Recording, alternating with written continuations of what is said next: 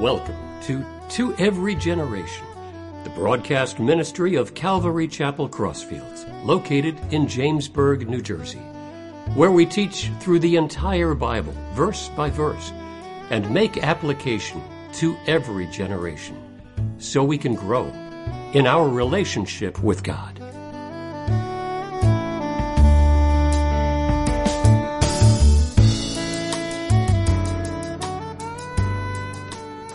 So if you have your Bibles today, please open to 1 Kings chapter 20.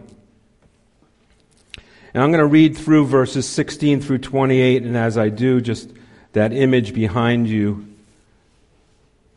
that's actually out off of our deck when Claire and I were on vacation last week in Tennessee. That's the view of the Great Smokies that we had. Uh, talk about a beautiful place uh, and s- just sensing the majesty of God through that. So uh, I'm going to keep that up while I read through the verses and then we'll kind of pull it apart a little bit today. So in verse 16 and following, so they went out at noon. Meanwhile, Ben Hadad and the 32 kings helping him were getting drunk at the command post. The young leaders of the provinces went out first. And Ben Hadad sent out a patrol, and they told him, saying, Men are coming out of Samaria. So he said, If they have come out for peace, take them alive. And if they have come out for war, take them alive. Then these young leaders of the provinces went out of the city with the army which followed them. And each one killed his man, so the Syrians fled, and Israel pursued them. And Ben Hadad, the king of Syria, escaped on a horse with the cavalry.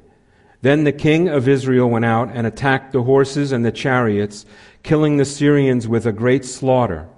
And the prophet came to king, the king of Israel and said to him, Go, strengthen yourself, take note, and see what you should do. For in the spring of the year the king of Syria will come up against you. Then the servants of the king of Syria said to him, Their gods are the gods of the hills. Therefore they are stronger than we. But if we fight against them in the plain, surely we will be stronger than they. So do this thing dismiss the, the, kings, each from his position, and put captains in their places, and you shall muster an army like the army that you have lost, horse for horse, and chariot for chariot. Then we will fight against them in the plain. Surely we will be stronger than they. And he listened to their voices and did so. So it was in the spring of the year that Ben Hadad mustered the Syrians and went up to Aphek to fight against Israel. And the children of Israel were mustered and given provisions, and they went against them. Now the children of Israel encamped before them like two little flocks of goats, while the Syrians filled the countryside. Then a man of God came and spoke to the king of Israel and said, Thus says the Lord, because the Syrians have said, The Lord is God of the hills, but he is not God of the valleys. Therefore I will deliver all this great multitude into your hand, and you shall know that I am God. Let's pray. Lord, we come before you today, and as we just uh, read your word and study your word, Lord, we ask that you would fill us with your Holy Spirit. Fill this place, Lord, with your Spirit, that we may have greater understanding of your word and of you, your character, your love, your grace. And Lord, that we would walk out these doors knowing and loving you more. We pray it in Jesus' name. Amen. So the hills behind me, and um, you know, represent just the beauty, right? The beauty that God's hand created. And notice between the hills, you know, if you look sort of as the hills go down between them, what do you see? You see a valley, right? And my thought was, you know, we can't have a hill without a valley. You know, it has to start someplace. It starts in the lower plains and works its way up. And so kind of keep that in mind as we go through the message today. A little background to today's story. You know, uh, the enemies of Israel were constantly attacking them back then and even today. I mean, even to today, they are sending rockets into Israel. Um, so it's been a constant battle over the centuries for the nation. Um, chapter this chapter records two of those battles. Two of those battles where the Syrians came against Israel, and we see God's hand in those battles. And, but there's also a story for us, many lessons for us as we go through this passage today. Even though this event took place 3,000 years ago, and for us, I think one of the main messages that I took out of this passage is not to put limits on God. Not to put limits on God. You know, in the ancient world, and even to this day, many pagan religions attributed certain locations or domains to certain gods. Their gods were limited in what they had influence over. There may have been a god of weather, of fertility, of the space or the seas, a god of the countryside. There may have been a god of agriculture or water or property or possessions.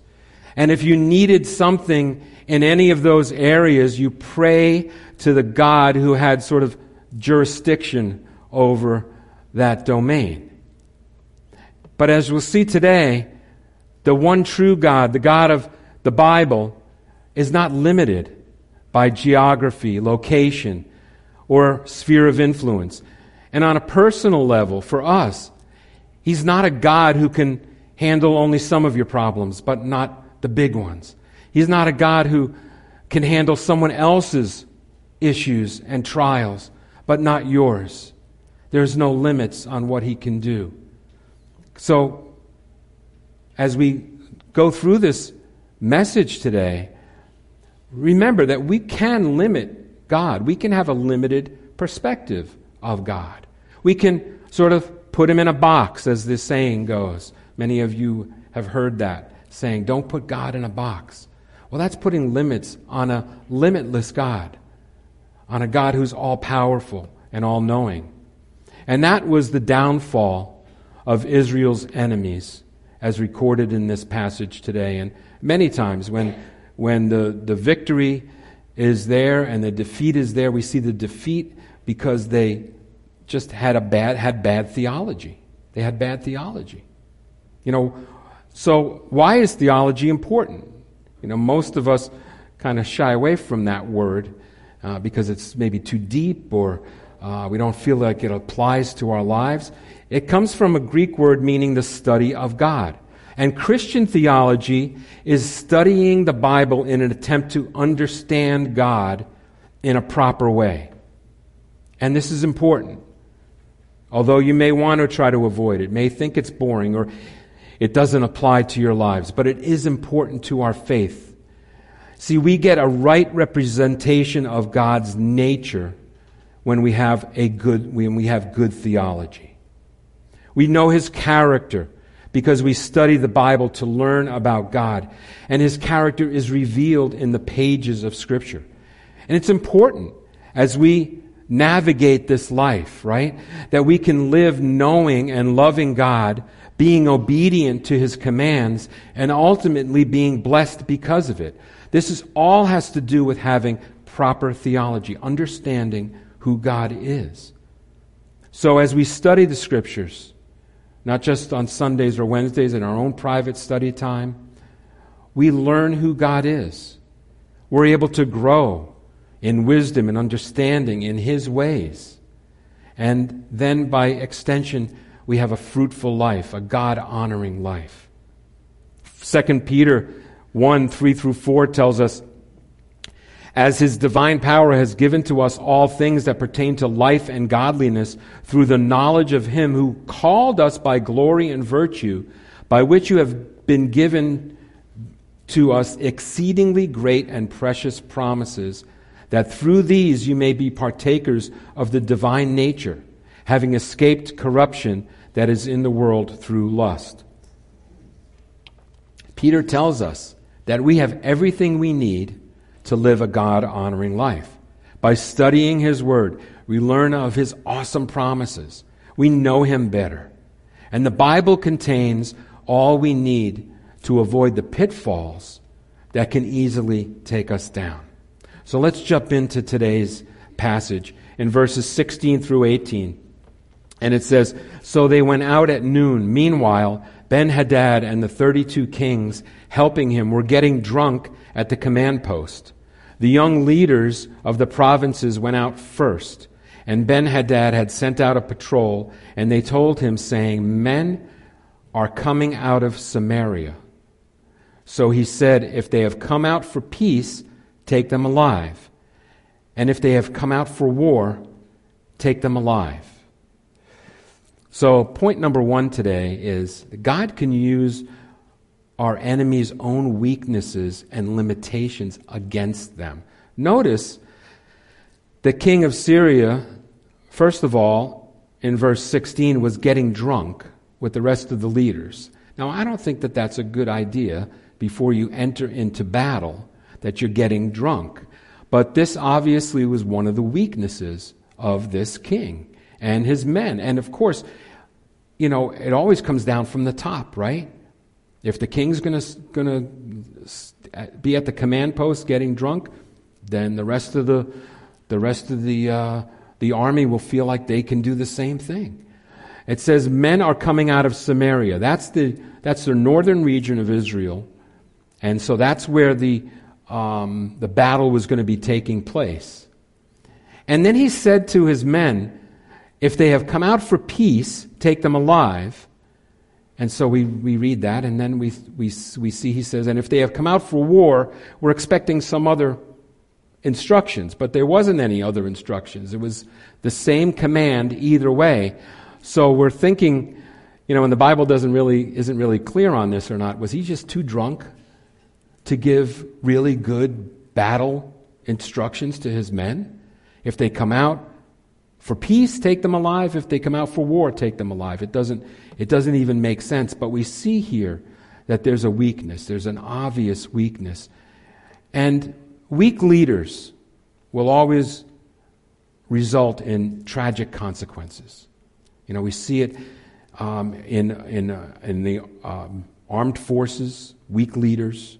We see it even in political in the political world. Weak leaders will result in tragic consequences for the people. You know, and we may be in the midst of a trial and we don't see a way out. But God can often bring confusion to our enemies, right? And so he used that weakness against the king of Syria. We may not even realize what happened until we look back and we, we see that God was there throughout the whole situation and it was all working out. It may take us a while to understand that, but it's always for His glory and always for our benefit. Psalm 89:22 says, "The enemy shall not outwit him, nor the son of wickedness afflict him." You know, David was called a man after God's own heart, right? And God was with him, with him in the battles. He'll be with us in our battles. Amen? We're not alone in these things.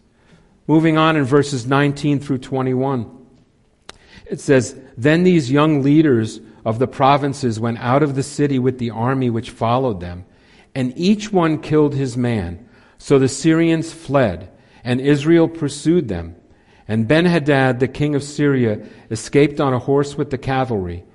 Then the king of Israel went out and attacked the horses and chariots and killed the Syrians with a great slaughter. Remember in the beginning, it says that they were like, they, that, that the Syrians had many more soldiers than Israel had. And yet we see here that Israel was able to overcome them, was, was able to have great victory in that. And that's awesome to see. And then we see that God, when God promises something, this is the second point. When God promises something, you can count on it. You can count on it. His promises are always true. You know, there are not many things in this world that we can truly count on to be reliable and dependable 100% of the time. You know, hopefully all of us have some family or friends that uh, we can depend on, you know, in, in our time of need. But even then, sometimes our, our best friend will, will let us down and maybe not even, you know, by their own fault, but just, you know, it happens. But God is dependable 100% of the time. He's reliable, He's faithful. When He promises something, He's going to deliver. He promised in verse 13 in this chapter, He promised Israel a great victory.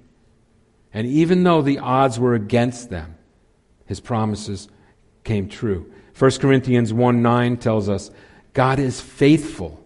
God is faithful, by whom you were called into the fellowship of His Son, Jesus Christ our Lord. So, that special relationship that we have with God through Jesus, His Son.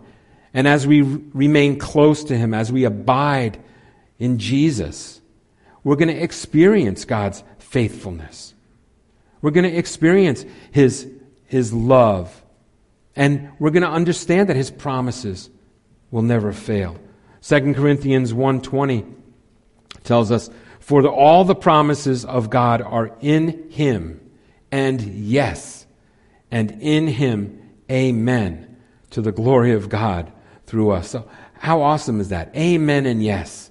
When God says yes, it's yes. He's always faithful. His promises come with the full backing of God and His faithfulness. And then He gets all the glory. He gets all the glory because of it. Moving on in verses 20 through 22 to 25. And it says, And the prophet came to the king of Israel and said to him, Go strengthen yourself, take note, and see what you should do. For in the spring of the year, the king of Syria will come up against you. Then the servants of the king of Syria said to him, Their gods are gods of the hills. Therefore they are stronger than we. But if we fight against them in the plain, surely we will be stronger than they. So do this thing dismiss the kings, each from his position and put captains in their places. And you shall muster an army like the army that you have lost, horse for horse and chariot for chariot. Then you will fight against them in the plain. Surely we will be stronger than they. And he listened to their voice and did so. A couple of interesting things in these verses that it says here. This is now, this is the second battle. Okay, the first battle uh, we see that Israel overtook them.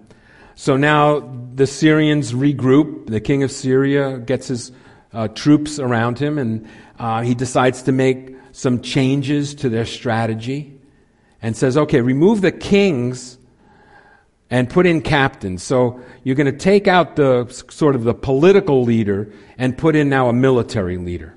So this should help. And then they figured, well, they're mountain people. The people of Israel are really mountain people, so they know how to fight in the hills. But if we fight them in the plain, if we fight them in the valley, they don't know that terrain as well. They're not as familiar with that. So we should be able to have great victory in that. And so he decides to, to enlist this strategy of uh, replacing the kings with captains and fighting Israel in the plain. Point number three the enemies of God often underestimate his influence. Underestimate God's influence. You know, you may have people that, you know, are always coming against you because of your faith, um, but they, they underestimate what God can do in you and through you. And even in their lives, they underestimate what God's influence is. Now, of course, the king of Syria got bad counsel from his advisors who told him, you know, Israel beat us in the mountains, in the hills, but they, they can't beat us in the plains. They underestimated God. They underestimated him. And because the region of Samaria included all the area in Israel north of Jerusalem, which is mainly hill country, the king mistakenly assumed that the God of Israel was only God of the mountains. Now, you know, we have the benefit of knowing the whole counsel of God, of having the Bible and experience God. And we know that He's not limited by that. But they thought He was only the God of the mountains and not the God of the valleys. Remember, again, that time, the ancient time, the, the, the, all the different religions, and they had all these different gods for all these different things. And we know that there's only one true God, and He's the God of everything. The earth is God's, and the fullness thereof, the Bible says. Everything. So we see here that, you know, the, the mountains had a significant uh, a significant symbol, symbolic meaning to the people back then and even today. You know, if you consider sometimes, um, I mean, even, you know, you look at the, the view of the mountains, and I, even while I was away, I felt like I was closer to God.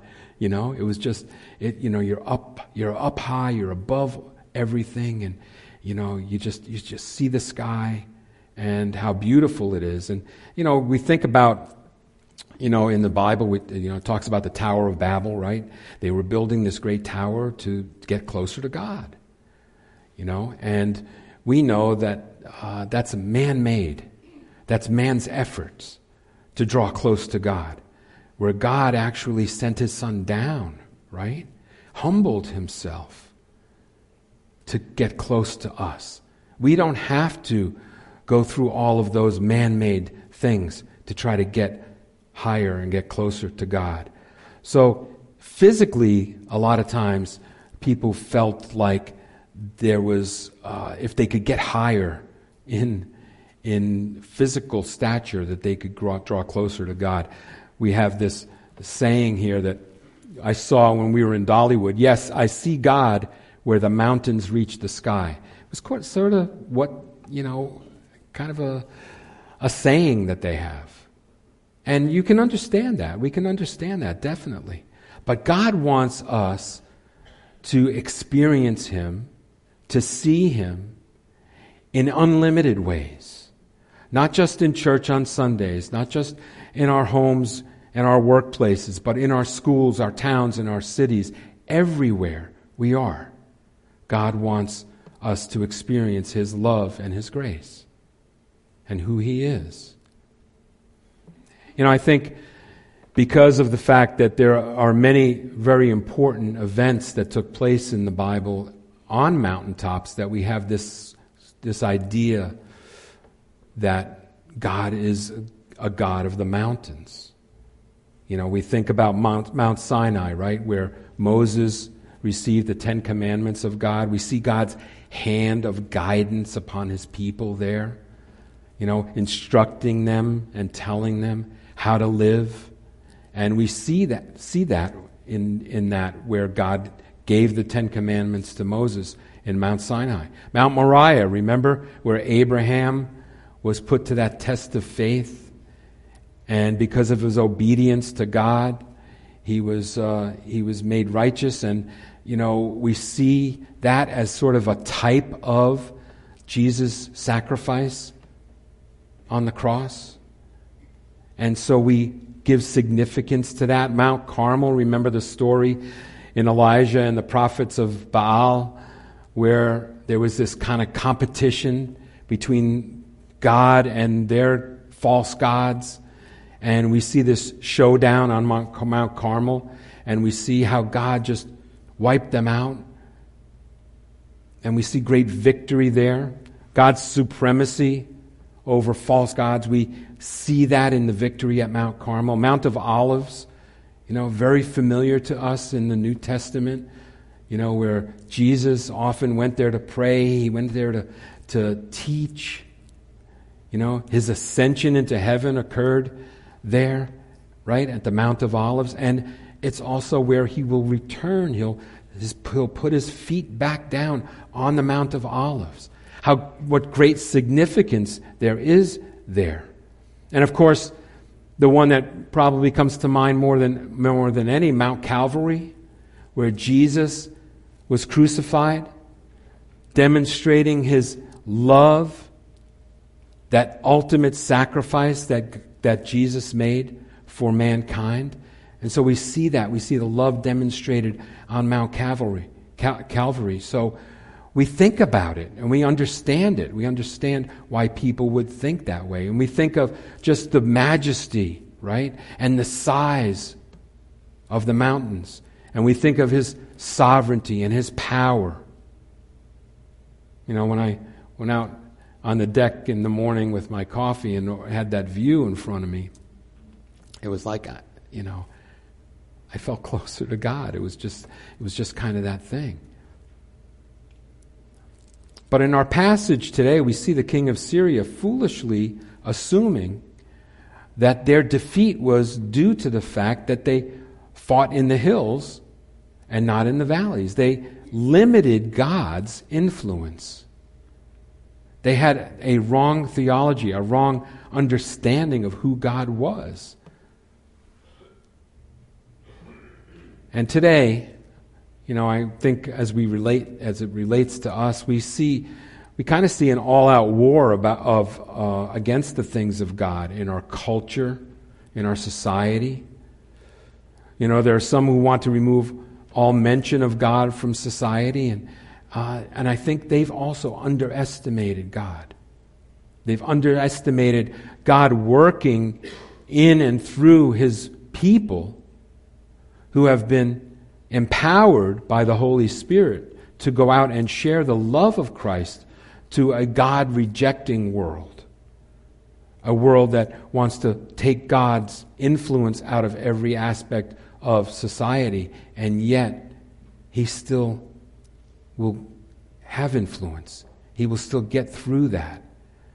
God's power working through believers. On 1 John 5 4 tells us for whatever is born of God overcomes the world. And this is the victory that has overcome the world, our faith. So as God works through the faith of believers in this world, we will see his influence. Don't shy away from that, believers. Don't think the battle is lost. Don't think the war is over. Don't think that the enemy is, has won. Go out and share your faith. Don't be discouraged if it looks like the enemy is winning. Stay faithful to the end. Stay faithful to the end. And just allow God's glory and majesty to be revealed. Verses 26 through 28 as we finish up. And so it was in the spring of the year, so this is the second battle, that Ben Hadad mustered the Syrians and went up to Aphek to fight against Israel. And the children of Israel were mustered and given provisions, and they went up against them. Now the children of Israel encamped before them like two little flocks of goats, while the Syrians filled the countryside.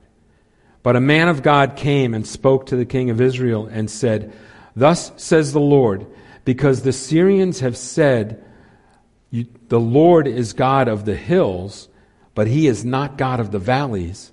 Therefore, I will deliver this great multitude into your hand, and know, and you shall know that I am the Lord.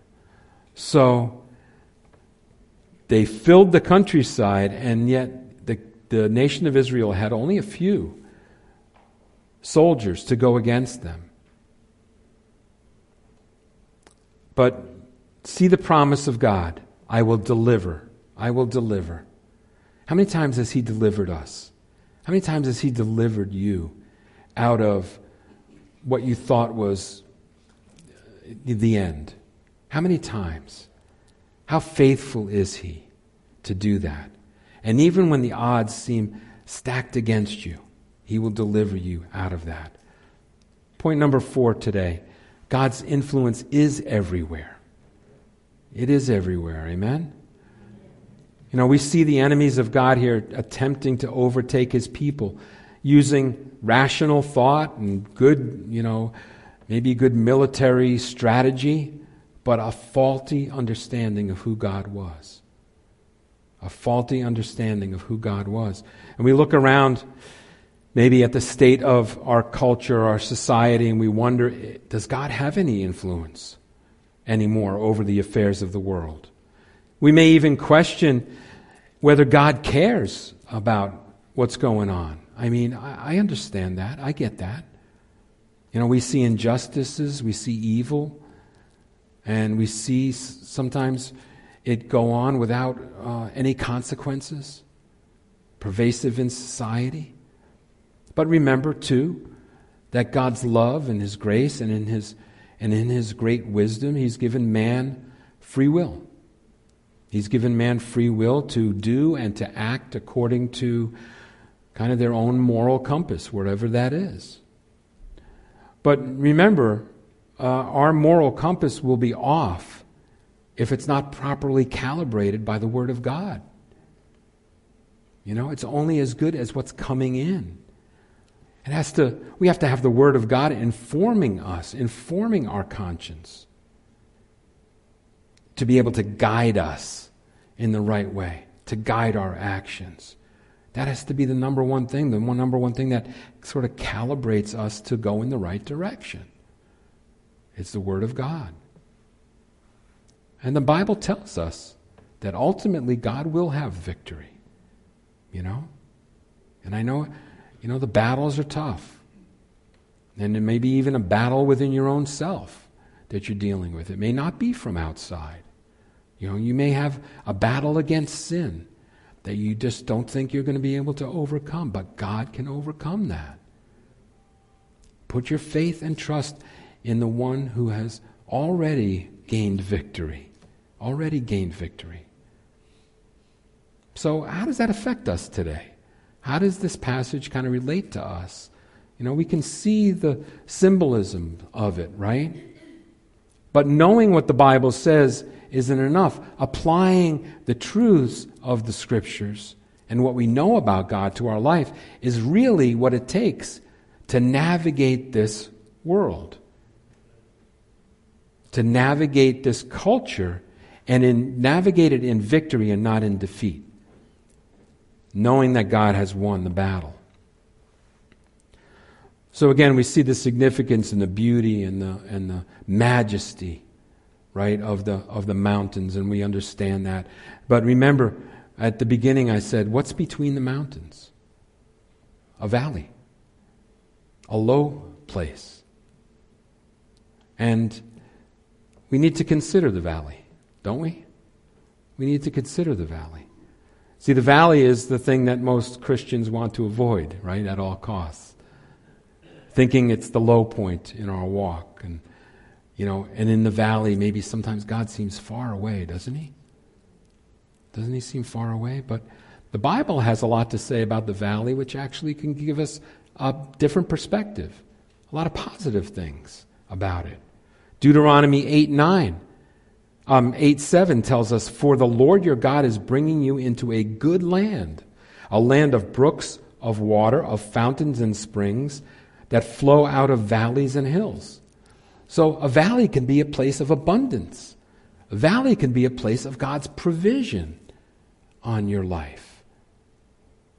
Think about that. How awesome is that? When you're in that valley, God can still bring beauty into your life. 1 Samuel 17 Verse 2 tells us, And Saul and the men of Israel were gathered together, and they encamped in the valley of Elah, and drew up battle in battle array against the Philistines. And then in verse 47, it says, Then all this assembly shall know that the Lord does not save with sword and spear, for the battle is the Lord's, and he will give you into our hands. A valley can be a place of victory, a place of victory. And even though it looks like the odds are against you, God will bring victory into your life in those places that you feel like you're the lowest and that you're the farthest away from Him. But give God the glory for that. Never ever forget to give Him the glory. And in Revelation 16, verse 16, it says, And they gathered them together in the, to the place called in Hebrew Armageddon. Now, this is a valley of Jezreel between the mountains. And this is where that final battle will take place.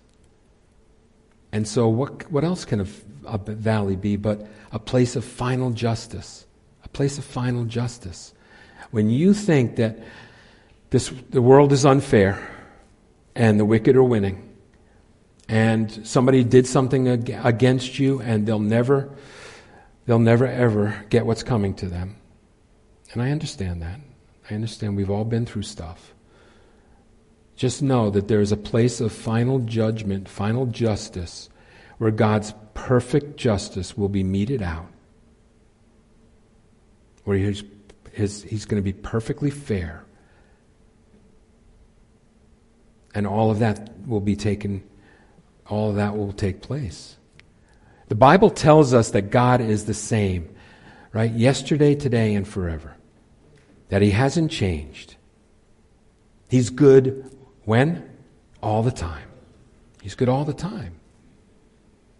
In the mountains, in the valleys, in the high places, in our lowest places, He's still good. He's still there. The truth about who God is should always be what informs us with our perspective on what's going on in our lives. Never ever forget, no matter what we're going through, right? Whatever situation, whatever trial there is, that God is always good. He's going to work things out. We may not see it, we may be impatient, right, to, to really understand and gain that victory, but He's going to work it out. You stay close to Him.